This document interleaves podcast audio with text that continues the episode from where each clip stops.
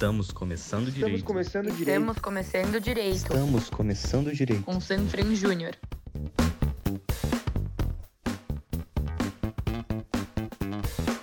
Oi pessoal, meu nome é Bruno, sou associado à Sanfran Júnior, empresa Júnior da Faculdade de Direito Largo de São Francisco, na USP, e estamos aqui para continuar com a nossa série de podcasts sobre carreira jurídica. Hoje a gente vai conversar novamente com o Eric Oioli, sócio fundador e administrador do VBSO Advogados, e que com certeza tem muito para falar sobre esse tema. Então, é, gostaria de pedir para você se apresentar pela segunda vez no nosso podcast e agora focando um pouquinho em como foi a progressão da sua carreira. Então, sabemos que ela é longa, mas se você puder dar uma apanhada geral, com certeza estamos todos muito interessados. Olá, Bruno. É, obrigado pelo convite. Para mim é um prazer, uma satisfação muito grande participar aqui desse podcast da Sanfran Júnior. É, gostaria também de cumprimentar todos aqui que nos, que nos ouvem, a todo o pessoal da Sanfran Júnior também, mais uma vez parabenizá-los aí pela, pela iniciativa. Bom, me apresentando breve, brevemente, eu sou é, Érico Oioli, sou aluno da Sanfran, né, onde fiz minha graduação, entrei na Sanfran 98, me formei em 2002, fiz meu mestrado na Sanfran, é, fiz meu doutorado também, enfim, a faculdade que eu, que eu vivo e, e respiro aí meus, pelo menos mais de, há mais de 20 anos, né? ainda hoje frequento, seja para dar alguma aula, para participar de uma banca, estou sempre presente na faculdade. É, eu sou um dos sócios fundadores do EBS Advogados, né, escritório que tem aí 11 anos de, de existência.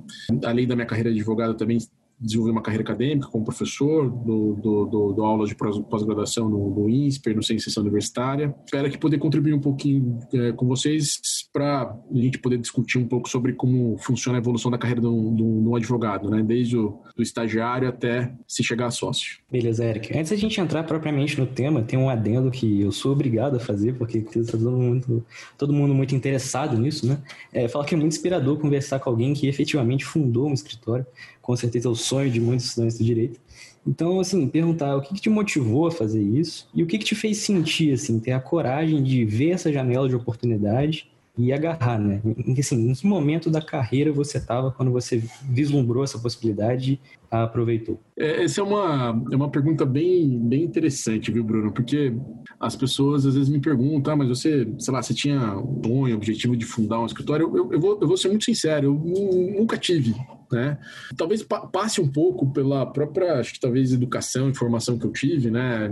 É, dos meus pais, enfim, meus pais são funcionários públicos, eu nunca tive uma, uma, uma educação, uma experiência talvez empreendedora, né? Então eu sempre tive uma visão mais carreirista, né? Tanto é que antes de fundar o VBSO, eu trabalhei no escritório, eu entrei como estagiário, com 18 anos de idade, foi meu único emprego na vida.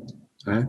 É, trabalhei lá por 11 anos. E eu fiquei nesse escritório né, até o momento em que eu, de fato, via uh, espaço ou perspectiva de, de crescimento profissional e pessoal.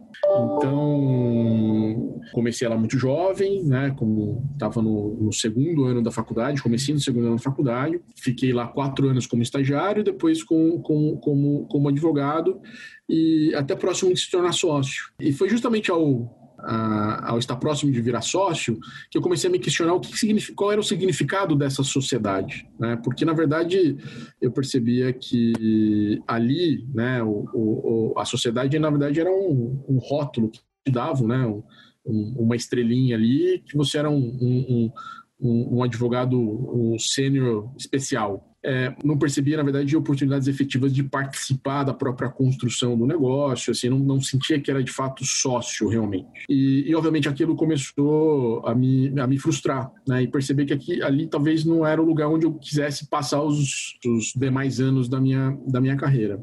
E o meu objetivo, então, né, ou, ou pelo menos minha, o meu desejo à época, era, era poder sair do, do escritório onde eu trabalhava e talvez me juntar a algum outro escritório onde eu pudesse desenvolver a área de mercado financeiro, mercado de capitais, que é a área onde eu fui construir a minha carreira. Né? Isso já era, de alguma forma, alguma medida de alguma dose de empreendedorismo, mas eu diria um empreendedorismo contido, né? porque não era uma coisa assim, assim, vou construir um negócio do zero.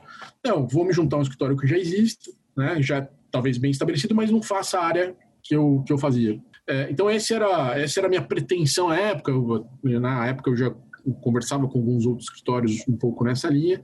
É, até que os, o, o, um dos meus sócios, que se tornou sócio fundador do UBS junto comigo, um dia me chamou para tomar um café e falou o seguinte: Olha, Eric, eu estou pensando em sair daqui também do escritório, tal, pelas razões pessoais dele, e estou interessado em montar um, um novo escritório. O que, que, você acha de vir junto comigo?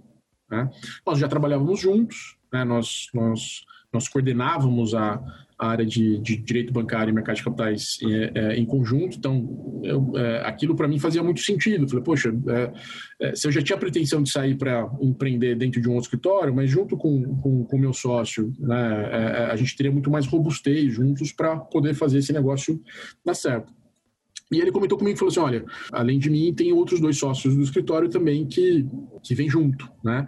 E eram pessoas que eu tinha um absoluto respeito, profissionais extremamente sênior, extremamente é, respeitados, dos quais eu até senti orgulho de, de, de poder ser sócio. Então, aquilo para mim fez muito sentido, né? E me deu confiança para fazer esse movimento, que é um movimento muito difícil na prática de se fazer, porque você troca uma carreira é, já, de certa forma, bem estabelecida, né, onde você, você tem lá o, o teu espaço, você é respeitado, você tem uma boa remuneração, você tem bastante estabilidade, para mergulhar num negócio que é absoluto risco.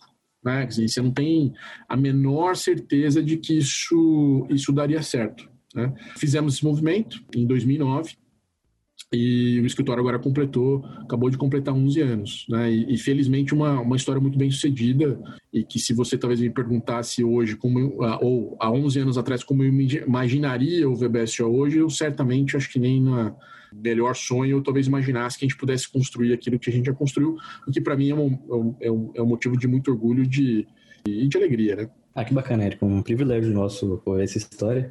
E assim, ressaltando dois pontos da sua fala. No momento que você fala de carreira e de risco. A gente vê muita gente que quer fazer advocacia privada, não pensa em funcionalismo público, por exemplo, mas tem muito medo do risco, porque você não tem estabilidade, dentre outras coisas. E sempre tem alguém da família que fala assim: ah, você não faz um concurso, advocacia privada é difícil, é instável. Então, assim, já pensando para munir essas pessoas de, de para enfrentar a própria insegurança e também a pressão da família. É, se eu puder falar como que é um pouco a carreira jurídica, assim, do estagiário progredindo para advogado e eventualmente para sócio. E assim, indo no cerne da questão, a questão da promoção. Funciona a promoção dentro de um escritório, assim, o que, que é determinante e de quem que vem a decisão de efetivamente promover alguém? São ótimos pontos, Bruno. É, é, é muito complicado, né? Assim, nem todo mundo tem, tem apetite para risco. Né? De fato, muita, isso deixa muita gente inseguro e, e é normal que, que assim seja. Né? Eu é um pouco do que eu falei da, em relação ao histórico que eu tive, tive dentro de casa, né? Meus pais são funcionários públicos, eu, eu cresci nesse ambiente, nesse meio, isso de alguma medida fez para mim é, criar uma convicção de logo que eu entrei na faculdade de que eu não queria seguir a carreira pública. Eu já tinha isso claro para mim. Eu respeito muito a carreira pública, admiro muito, tenho inúmeros amigos que seguiram esse caminho. Inclusive muitos deles, né, seguiram uh, esse caminho depois de formados, né? Eu, eu, eu, sempre digo que dos meus amigos próximos de faculdade, eu sou o único que advoga, assim, de fato. Muitos foram para a carreira pública, principalmente porque o começo da carreira do advogado é, é, é, é um começo muitas vezes difícil, né? É, exige exige-se muito, tem muito sacrifício, né?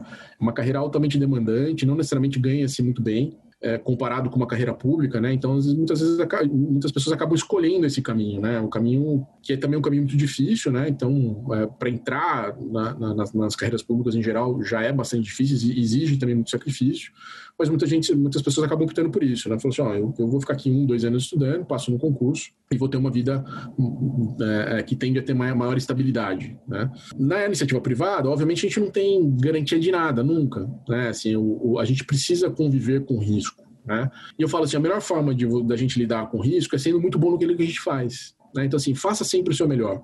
Né? Se você for bom, você, você é empregável, né? Então, assim, busque sempre a sua empregabilidade. Porque se eventa, por, porventura, o lugar onde você está não, não, for o melhor lugar para você, ou, ou porventura não der certo, mas se você for um bom profissional, você consegue se, se realocar de uma forma relativamente fácil é, existe muito espaço hoje na advocacia para bons profissionais. Né? Por mais que a gente tenha muitos advogados no mercado, é, o bom profissional sempre tem espaço. Agora eu vou, falar um pouquinho sobre como funciona né, a, a, promoção na carreira. E óbvio, eu vou falar isso dentro da, da experiência do VBSO, né? porque obviamente cada lugar tem suas regras de promoção, tem seus, seus modelos de carreira, seus planos de carreira, né? então assim, não vou generalizar. Né? Então eu vou falar daquilo que eu conheço como funciona no VBSO. No, no escritório, uh, todos os, os, advogados, os estagiários, todos os colaboradores do escritório, eles passam por avaliação. Essa avaliação é uma avaliação semestral, né? então geralmente uma avaliação no meio do ano e uma avaliação no final do ano.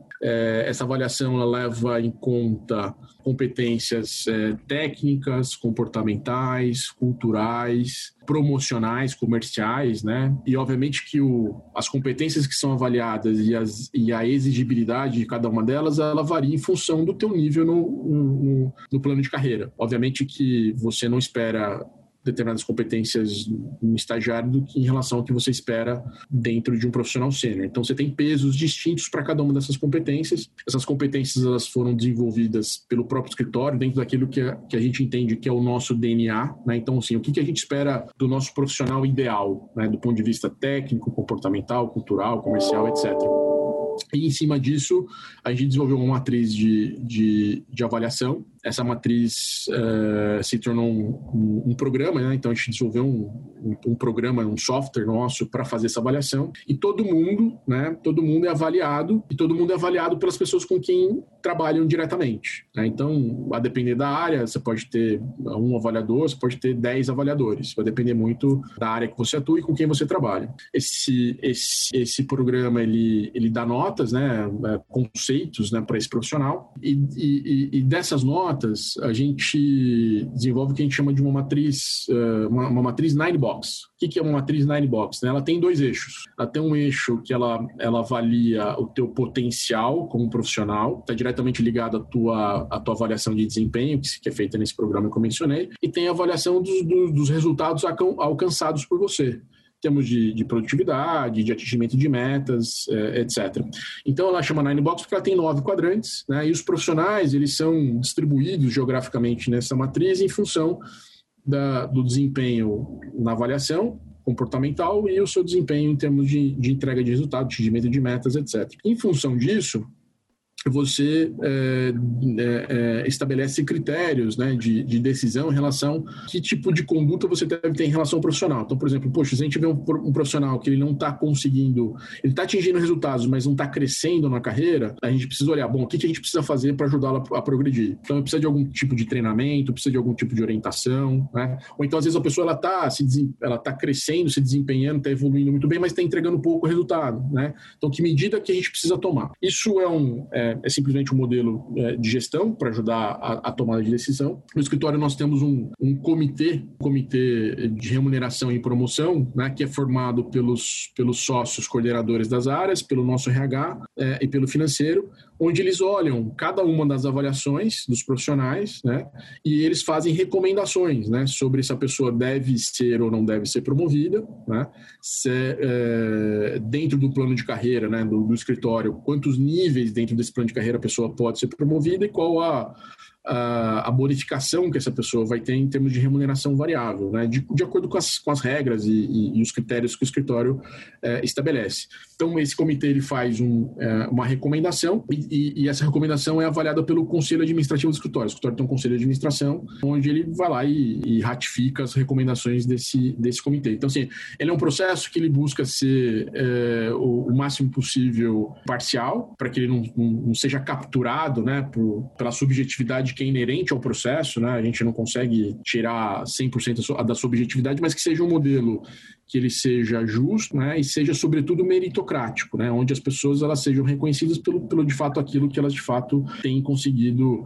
é, se desenvolver, crescer e, e, e, entregar como profissional. Então isso funciona desde o estagiário até você é, se tornar sócio. Muito obrigado por, pela transparência de contar para a gente como que é o processo interno aí no escritório de vocês. Eu acho muito interessante essa valorização da meritocracia e assim, entrando num detalhe quase meramente técnico, você podia falar para nossa audiência quais são os degraus da carreira? Então a gente sabe que o primeiro degrau é o estagiário e o último é o sócio sênior, ou até o sócio nominal, como é o seu caso. Mas assim, o que, que a gente tem no meio? Assim, em medidas temporais, qual que é uma expectativa razoável da progressão entre um estagiário e um sócio? Perfeito. É, essa, essa, essa pergunta também, Bruno, é, eu vou falar com base na minha, na minha experiência e, de novo, naquilo que a gente tem no escritório, né, fazendo essa, essa ressalva de que isso pode variar de lugar para lugar. Né? Então, isso depende do, do modelo do escritório, do tamanho do escritório, do nível de organização que cada um tem, da estratégia que cada um tem. Então, assim, não, não existe uma regra absoluta, universal, né, que você vai, vai identificar isso em todos os lugares, mas escritórios, de uma forma geral, né, quando você olha para o plano de carreira do advogado, eles, eles costumam ter uma divisão de advogado júnior, pleno e, e sênior. Né? Normalmente é, isso que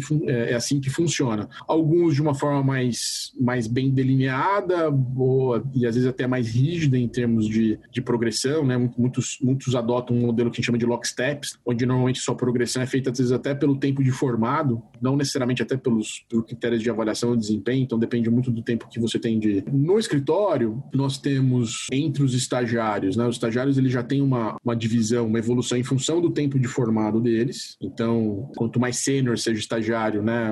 Ele tem um nível, é, um nível maior, o que, o que implica nele ter uma remuneração maior, e dentro de cada nível de estagiário, existe também uma diferenciação de remuneração em função função do desempenho, para que você tenha um componente meritocrático que vá além simplesmente do ano que você está na faculdade. Então, estagiários que alcançam melhores desempenhos têm uma avaliação melhor, então eles, eles, eles têm um patamar maior de remuneração, que a gente chama de nível 1 e nível 2. Quando a gente vai, quando você se forma, vira um, vira um advogado júnior, no escritório você tem três níveis de, de advogado júnior, no advogado júnior 1, 2 e 3. Cada um desses níveis também tem essa diferenciação de nível 1, nível 2, né, que você cai em diferença de remuneração em função do teu desempenho. Então, se você é mais bem avaliado, você pode ter uma remuneração faixa maior. Pleno, ele é dividido em cinco faixas, né? ele vai de pleno 1 a pleno 5. E o advogado sênior, ele vai de nível 1 a nível 3 podendo existir o que a gente chama de sênior 4, que é a carreira que a gente chama de carreira do consultor, que muitas vezes é o, é o, é o advogado sênior que ele não se torna sócio, mas tem a opção de seguir uma carreira que a gente chama, né, carreira em Y, é, onde permite que ele tenha uma remuneração melhor, também ele possa progredir, mas não necessariamente como sócio. E depois, como sócios,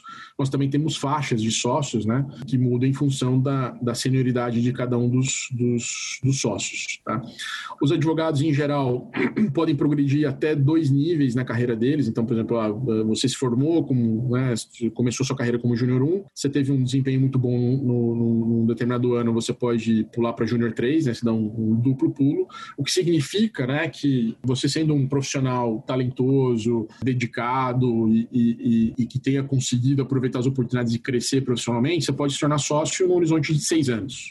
Numa situação de, vai, com condições normais de, de, temperatura e pressão, se a pessoa progredir um, um nível por, por, por, ano, né, dentro desse plano de carreira, a pessoa vai se tornar sócia em, em 11 anos. De novo, isso, isso é realidade dentro do escritório, você vai, ter, vai encontrar outros lugares que talvez o, o tempo pode demorar mais, pode demorar menos, é, não existe uma regra é, universal. Né? Dentro do nosso contexto, dentro do nosso modelo, dentro da nossa estratégia, é mais ou menos esse, esse período. Então, assim, eu tenho, por exemplo, sócios é, que trabalham comigo, que começaram como, como estagiários é, e, se, e, se, e, se, tornaram sócios em seis anos. Né? São, são profissionais extremamente talentosos, muito bons no que eles fazem e conseguiram progredir muito rápido na, na carreira deles. Pela, pelo mérito deles, né, pelos esforços deles, pelo talento deles, é, eles conseguiram progredir de forma rápida. Perfeito, acho que fica aí de informação para o pessoal que, por mais que na iniciativa da advocacia privada você tenha mais presente o componente risco, ainda é possível você ter algum tipo de planejamento, algum, alguma carreira com relativa, relativa estabilidade. Né? Então, Eric, assim, encaminhando para o final, pegando bem rapidinho uma dica mais de primeira necessidade assim para o pessoal que nos ouve. Hoje em dia, para alguém que é estagiário, o que você acha que é uma boa prática para garantir a efetivação? Assim, a gente sabe que é impossível, mas talvez o componente que mais se procura no, no estagiário na hora de decidir a efetivação. É, de novo, acho que são você tem vários fatores, né, a, a, a se observar, né, que são levados em consideração né, numa decisão de, de, de, efetivação. Acho que indiscutivelmente você sempre vai levar em consideração a capacidade ou potencial daquele, daquele estagiário, né? E, e geralmente quando você fala da efetivação, você já não está falando de, de, se tornar advogado, né? Então, assim, aquele, aquele profissional ele reúne condições de se tornar um advogado, porque a gente não, não vira advogado porque a gente passou no AB, né? Ou, ou não tem um dia que a gente acordou, agora eu sou advogado, porque eu me formei. Você pode ser, um, por exemplo, um quarto anista e já ser um advogado. E tem muitos profissionais que já são formados advogados ainda não são advogados não atuam como advogados. Então, o que eu diria, é, óbvio, a, a, você buscar o máximo que você puder se desenvolver profissionalmente, aprenda o máximo que você puder, se dedique aos casos. Né? Nunca faça os trabalhos simplesmente pensando no delivery. Né? Ah, pô, eu preciso entregar o trabalho, ah, eu tenho um prazo para fazer. Sempre vejam o trabalho como uma oportunidade de aprender. Não se limite ou se resigne né, a pegar uma menu e preencher lacunas. Não vire um produtor de papel. Você quer ser um bom profissional? Aproveite o oportunidade que você tem. Você vai fazer um documento, pediram fazer um documento e te deram uma minuta pronta para você só trocar o nome, você mudar o CNPJ da empresa. Não importa estuda o assunto. Pô, o que, é esse assunto? O que, que os caras querem fazer aqui? Né? Então, vou estudar, vou ler, eu ler a lei, vou ler a doutrina, pesquisa jurisprudência, tira as dúvidas que você tiver. Não, então, faça de cada oportunidade do seu trabalho uma oportunidade de aprendizado. Eu sempre me incomodo muito quando, às vezes, eu vejo, principalmente quando eu faço até entrevista de emprego, né? Eu vejo muitas vezes muitas clamando, né? Do por que, que eu, ah, eu desejo sair de onde eu estou trabalhando. Porque, ah, porque eu não estou aprendendo. E essa é uma resposta que me incomoda muito, né? Porque isso é um problema muito sério. Ou é um problema do lugar onde a pessoa está trabalhando, né? ou um problema com a própria pessoa eu falo, eu todos os dias eu aprendo alguma coisa nova. E se de fato eu não estou aprendendo, tem alguma coisa errada. As oportunidades de aprendizado estão tudo.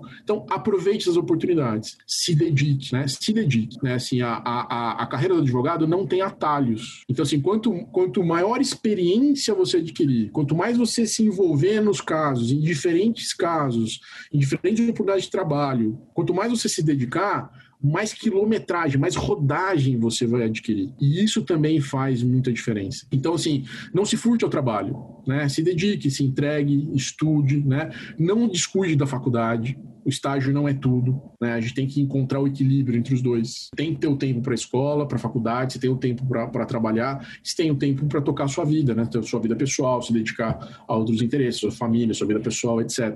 Tem que buscar o, o, o equilíbrio, mas saiba que também não tem, de novo, não tem atalhos, né? Não tem caminho fácil. Então se dedique, estude muito, é, busque trabalhar, busque as oportunidades de aprender e certamente você sabendo aproveitar as oportunidades, o bom profissional ele sempre vai ter espaço no mercado. Perfeito, Eric. Acho que depois dessa fala só resta agradecer, primeiramente aos ouvintes que acompanharam a gente até agora. É, em meu segundo momento, ao VDC, nosso história parceiro, que se disponibilizou a ajudar nesse projeto e e ajudar a informar o pessoal que está querendo entrar na carreira jurídica. E agradecer a você, Eric, não só em nome da Sanfran Júnior, mas em nome de todos os ouvintes que com certeza vão ser muito ajudados por nossa, por essa nossa conversa. Então, antes de dar meu tchau para todo mundo, peço as suas considerações finais. Bruno, mais uma vez, obrigado. Agradeço a você, a Sanfran Júnior, pela oportunidade, pelo espaço. Muito bom dividir um pouco da, da, da experiência, da, daquilo que eu já vivi, daquilo que eu já passei. E se isso puder ser útil, de alguma forma, contribuir para a formação e desenvolvimento profissional de quem nos ouve, eu, isso já me deixa muito feliz. Então, agradeço, parabenizo vocês mais uma vez pela iniciativa. E também registro aqui que quem tiver interesse em, em, em estender essa conversa,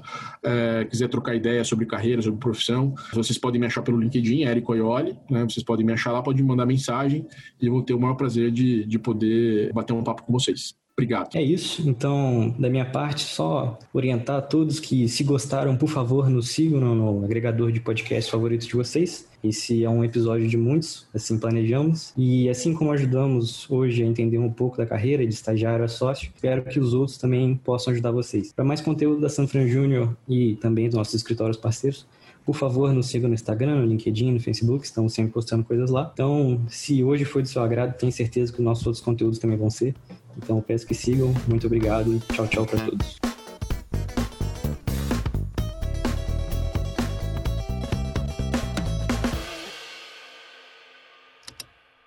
Esse programa foi editado pela Estalo Podcasts.